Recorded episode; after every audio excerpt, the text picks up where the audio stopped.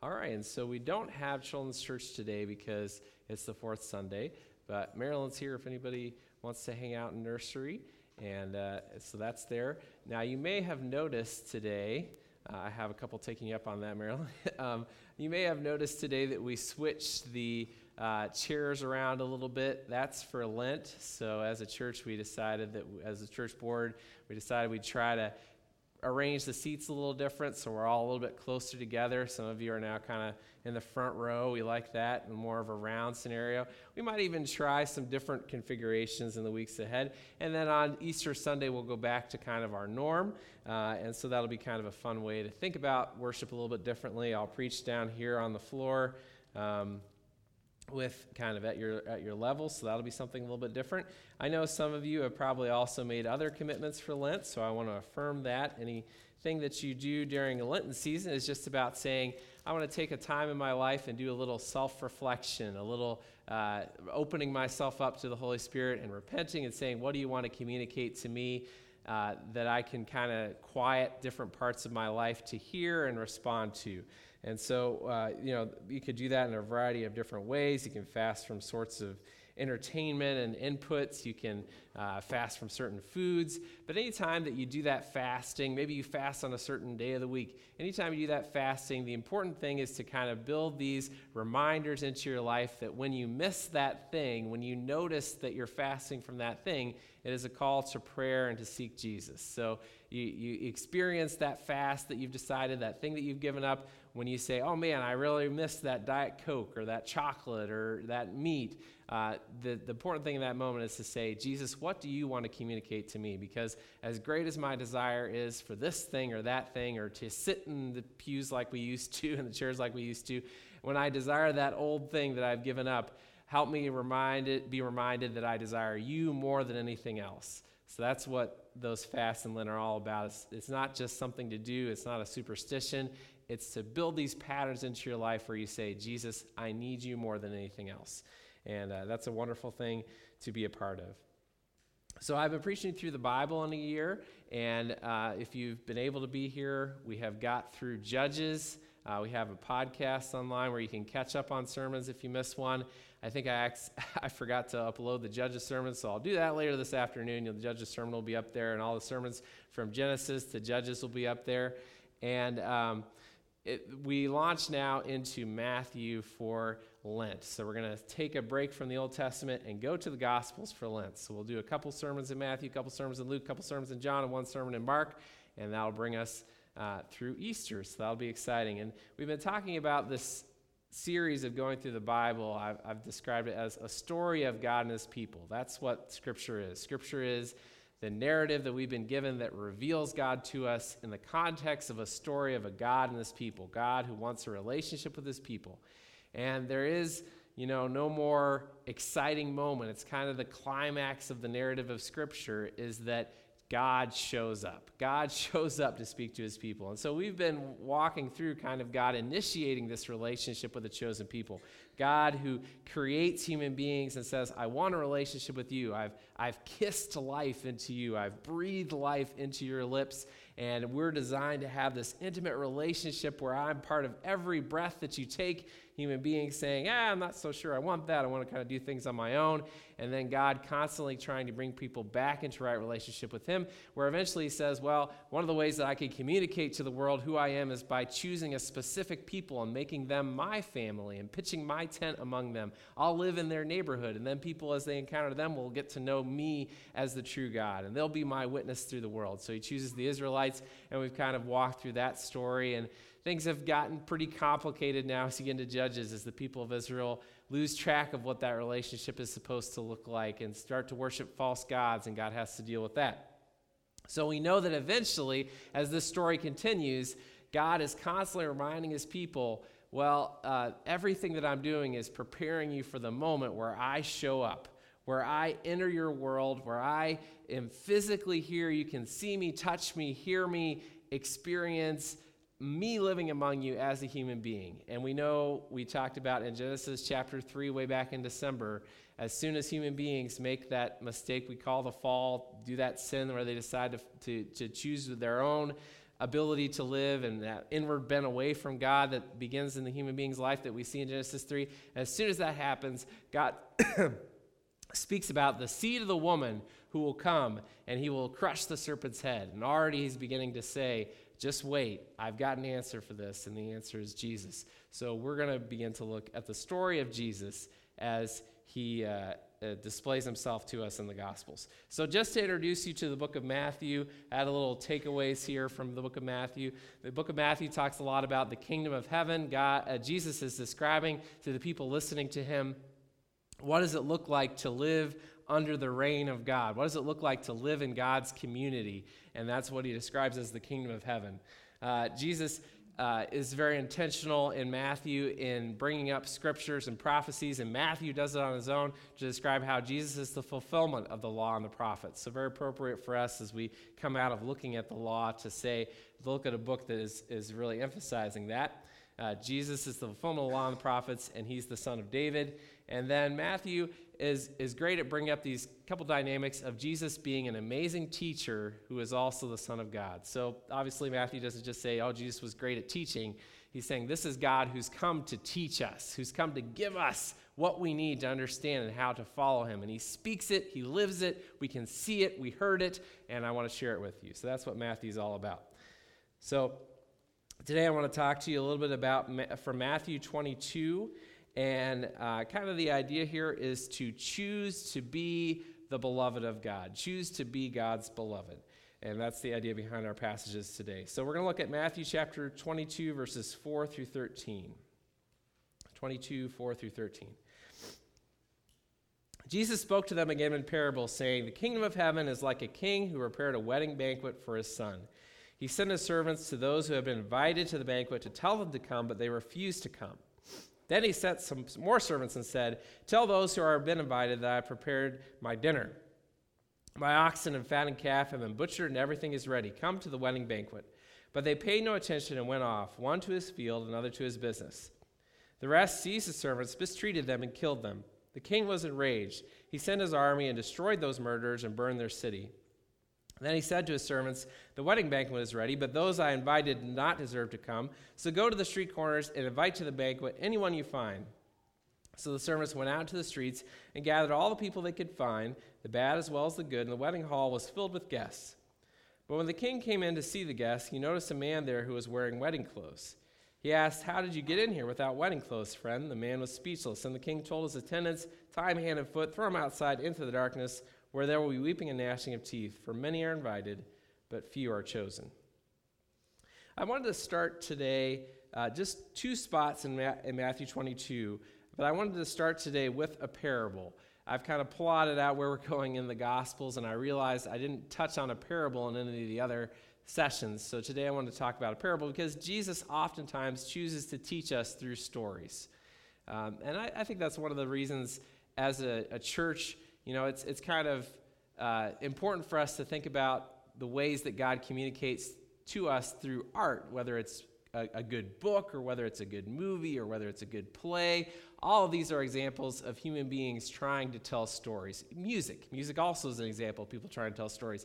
A painting. Even all of this is an example of human beings trying to give you an image and tell you a story about a truth that's kind of something you can't just say, right? You could say, uh, I've been watching some of the movies from the past year, and you could say to somebody, hey, it's more important to be a good person that cares about other people than it is to be a genius. You could say that, or you could make a movie about it, and you could help people understand it by telling them that story. And one of the movies that's kind of up for Oscar awards, that's what the point of that movie was. And I thought that was kind of an amazing thought to think about. What is more important in life? To be a genius who makes a work of genius that lasts forever, or to be a really good neighbor that and, and somebody who really loves your kids and cares about them? What really lasts, you know? Um, and, and, but that's something you can think about, but a story kind of makes that come alive for you so that you think about it in a different way. So I love the fact that Jesus over and over tells stories. He says, I want you to know what it's like to be part of the community that God's building, what it's like to be in right relationship with God, and he tells a story to illustrate it. So he does that here in this passage. Now, this is one of my favorite parables, the parable of the wedding banquet, but I prefer the version that's in Luke chapter 14 because it's a lot tamer. It's a tamer version. In Luke chapter 14, nobody's getting destroyed, nobody's getting like, you know, tossed out on their rear end. It's more of this kind of idea of some people didn't accept the invitation, and so when the invitation didn't happen, the king invited everyone the poor, the crippled, the lame, and the blind, everyone that no one else would, would, uh, would think about, people he didn't even know, he invited to the banquet.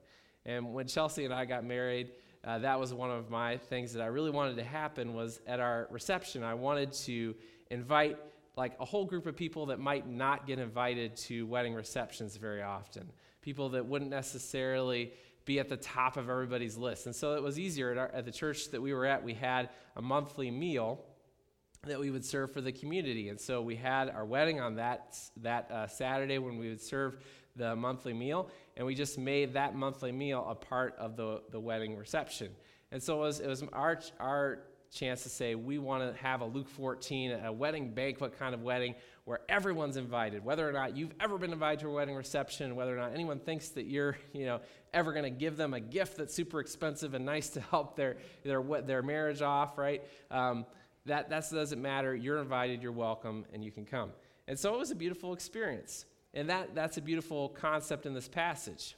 But there's more to this passage. Obviously, Jesus is talking about a king who is upset that that uh, those he's invited, those who are important, aren't coming. He's keeping track of who's really been accepted and who's kind of an interloper who wasn't invited in, who's, who's been a part of this.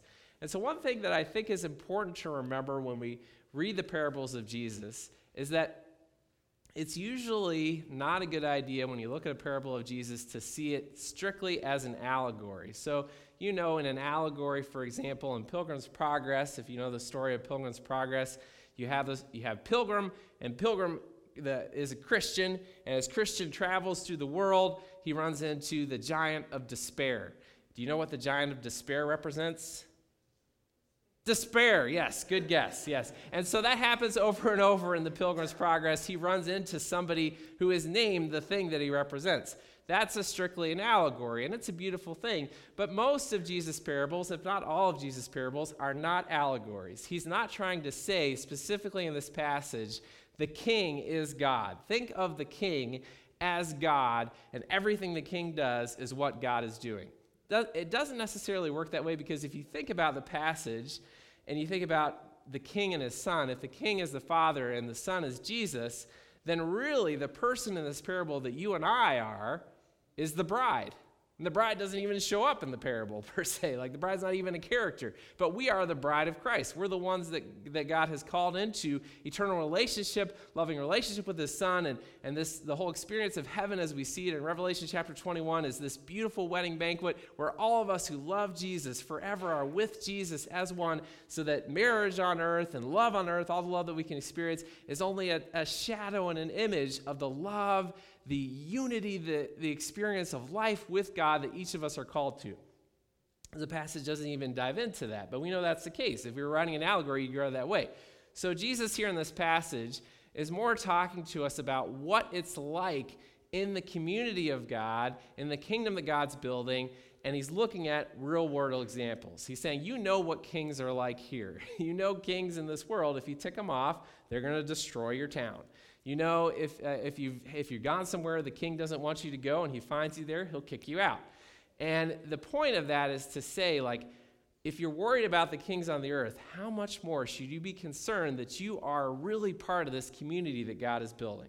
How much more should you really think about your relationship with God and the call that He's placed on your life and saying yes to that. And Jesus is specifically speaking to the teachers of the law, the Pharisees, the religious leaders who should know the laws and the prophets and the commandments of God, but they have rejected Him. They've opposed Him. They're not listening to anything that He's saying. Just a chapter before this, Jesus looks over the city of Jerusalem and He weeps over the city because He says, If only you'd known what would bring you peace but it's hidden from your eyes.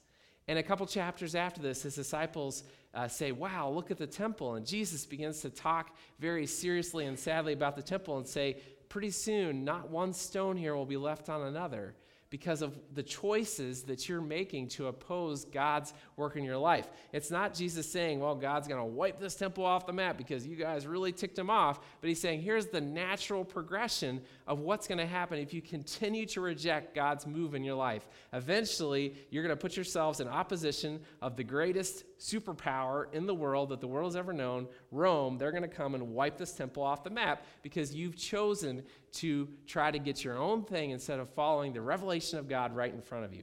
So, all of that's happening in this passage. Jesus is saying, realize the serious consequences of being outside of God's plan for your community, of, of not wanting to be part of the uh, eternal covenant and union and marriage that God wants to have with you. So I, I, think that's important for us to realize. I, I, even read somewhere recently somebody was saying, well, this doesn't sound like a, a pacifist Jesus, like Jesus who is uh, loving and says, love your enemies. Here he's talking about destroying the king's enemies. That's an example of trying to read this as an allegory. It's not meant to be read as an allegory. It's meant to say, hey, if you're worried about what the king on earth says, worry so much more about being with God in right community with God because he wants to be in relationship with you. Um, what makes you part of the chosen? That's the kind of the point of this passage. Many are invited, few are chosen. What makes me sure that I'm chosen to be at that wedding? That when I think about Jesus offering that engagement ring to his bride, when I think about Jesus saying, I want to be in eternal relationship with you, I want you by my side forever, how do I know that I've heard the call to be on the side of Jesus forever? That's the question that he's bringing before these people, and the question that we're meant to ask as we look at the passage. All right, I want to bring us to the next section here that kind of helps us answer that question. Uh, Matthew 22, verses 34 through 40. 22, 34 through 40. So he continues to get some questions. Here he's getting back and forth with the religious leaders in Jerusalem. And in verse 34, it says, Hearing that Jesus had silenced the Sadducees, the Pharisees got together, and one of them, an expert in the law, tested Jesus with this question Teacher, which is the greatest commandment in the law? Jesus replied, Love the Lord your God with all your heart, with all your soul, and with all your mind. This is the first and greatest commandment. And the second is like it love your neighbor as yourself. All the law and the prophets hang on these two commandments. I, I feel like here I could have asked um, Anna to play the, the Queen song, Another One Bites the Dust, because that's kind of what happens here. Like the, the questioners constantly come to Jesus. They think, oh, I've got the question that'll stump him, and another one bites the dust over and over, and another one gone, another one gone, another one bites the dust. That's what happens when you come to Jesus with a question. He's always got an answer, he's always got the response that you need. But the Pharisees say, well, maybe we've got the answer. We can get him if we say, tell us the most important commandment, because surely it will reveal something about the political, philosophical, theological bias of Jesus. We'll be able to kind of attack him from that direction. We'll be able to pigeonhole him here and say, ah, this is what this guy's all about. And that reveals his blasphemous tendencies, that reveals his heretical tendencies. We'll be able to get him if we go after him on this. But Jesus responds to this question about what's the most important commandment in the law how am I going to distinguish between all these commandments? How am I going to uh, you know, uh, pit everybody against each other and how I respond to this? Jesus goes back to the Shema, which is what we read together as a congregation responsively. Hear, O Israel, the Lord your God, the Lord is one, and you shall love the Lord your God with all your heart, with all your soul, with all your mind, with all your strength. And Jesus says, This is the most important commandment, and the others like it love your neighbor as yourself. Jesus, in this, in this answer, takes Deuteronomy and Leviticus and basically Numbers with Leviticus and, and, and Exodus and he kind of places them all together and says, This is what it's all about. It's about learning to love God and in that love for God, seeing yourself and your neighbor through God's perspective. It's, a, it's an amazing and brilliant response, which is what you'd expect from the person who inspired the Word of God, who inspired his people, who's been desiring relationship with his people. Uh, but I, I could today, of course, as a pastor, I could stand up here and say, the important thing for you is to love God and love other people. Go do that. Amen. Right? And you you may have heard, you've probably heard sermons like that before. You know, Steph, uh, Steph had to swap out the song that we were going to sing at the end today because we discovered it had uh, the word um, hale. I won't finish it because I'm not supposed to say it. But anyway, uh, during Lent, we try not to say a L E L I U A. Is that how you spell it? Anyway, I, we try not to say that uh, during Lent or, or when it starts with H. But the whole song was about love. And she's like, oh, it fits perfectly with the sermon. You know, we have a lot of songs about loving God and loving other people. We have a lot of songs about falling in love with God uh, because we know we're supposed to love God.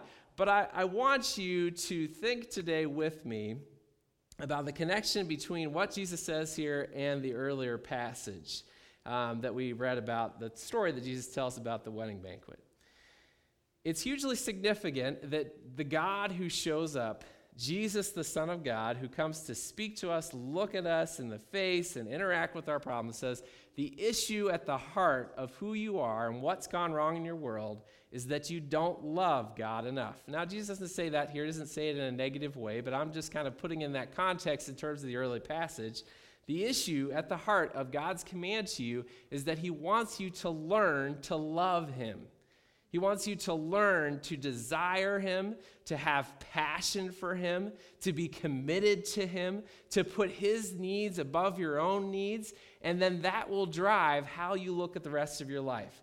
That will drive how you interact with the people who enter into your sphere, who are also chosen to be loved by God, who are invited to the wedding banquet, who are called into eternal relationship with Him. If you love God in the right way, everything else will make sense. That's what Jesus is saying about the law. If you, if you come to Jesus and you say, Well, what about this law? Why does, this, why does it say this way? Uh, why does this kind of eating or, or, or washing your clothes or handling diseases law, why does that make sense? Jesus would say everything is coming back to, everything that you see in the Old Testament is designed to make you ask the question do I really love God and do I really want to be in relationship with Him?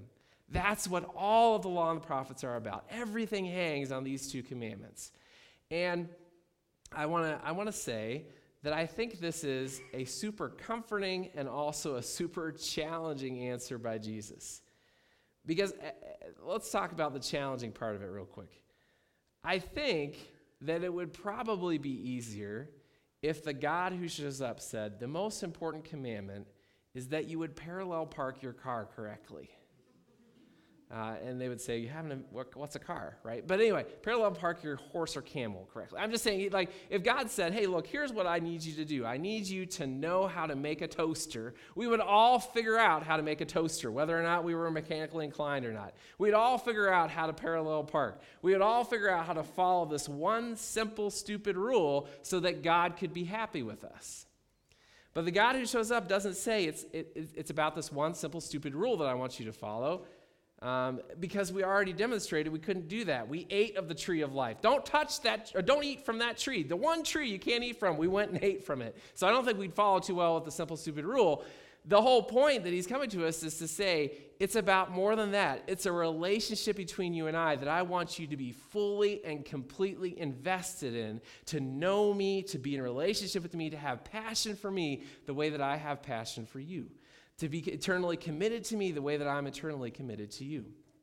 And the moment that God shows up is the moment He asks us to think about that and process that question. I want to show you a little movie clip today uh, because it, it helps me. It's a story, like I said, it's a story to help me think about the question that God is asking me here. It's from one of my favorite movies, my favorite stage play, Fiddler on the Roof. And Fiddler on the Roof, it's a great story about Tevye and his wife and his daughters, his daughters are all uh, getting married, and it's a big deal for him to try to figure out who they should be married to. And he has this conversation with his second daughter who says, I want to get married to this guy. And he's like, Well, this guy has absolutely no money. He's kind of crazy. He's also a communist. Are you sure you want to do this? And she says, Yes, because I love him. And he's struck by the love that his two daughters who, who are getting married have. And he begins to ask the question, Well, what does this mean for me and my wife? Who our marriage was arranged before we even met each other. What does it mean for us? And that's where we're going to pick up our clip. So, Anna, if you can show us that clip.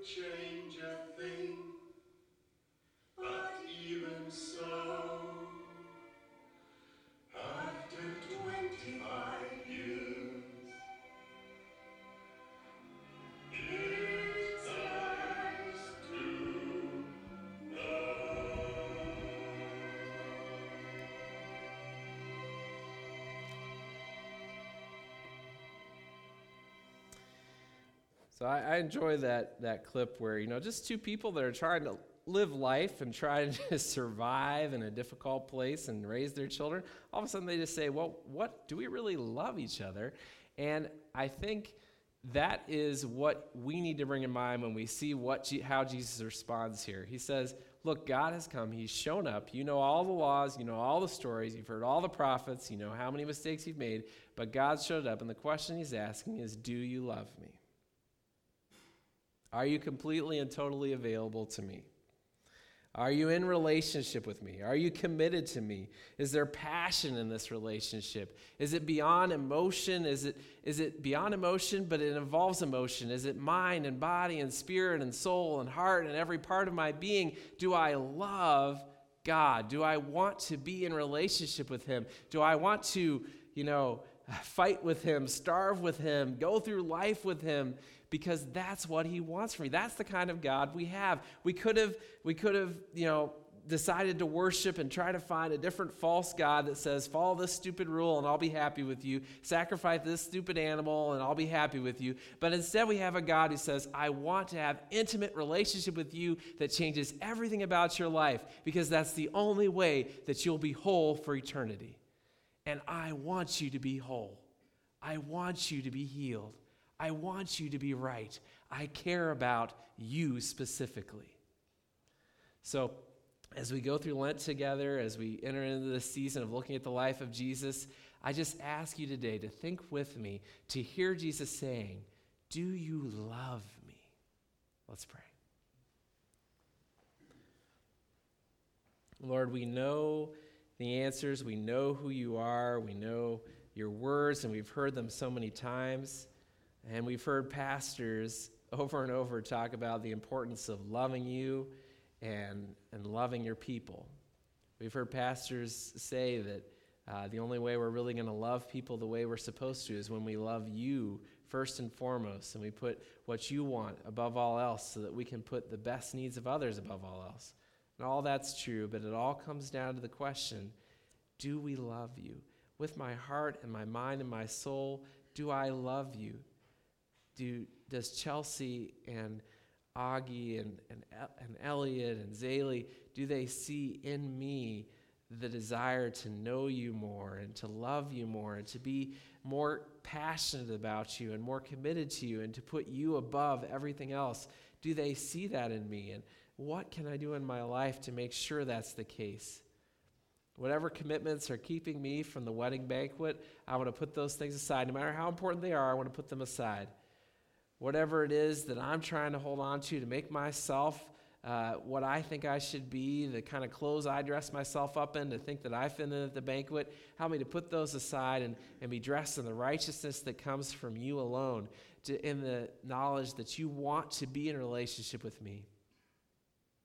Lord, not just because I'm a, I'm a Christian, I'm a pastor, and I'm supposed to love you, do I want to love you, but because I'm in love with you, because I desire to know you, Jesus, and to be committed to you and to have you so in my life that you're in every thought that I have, every feeling that I have, every breath that I take, every move that I make. You're so intricately involved in that, and I can't get away from it because I want that. I want it.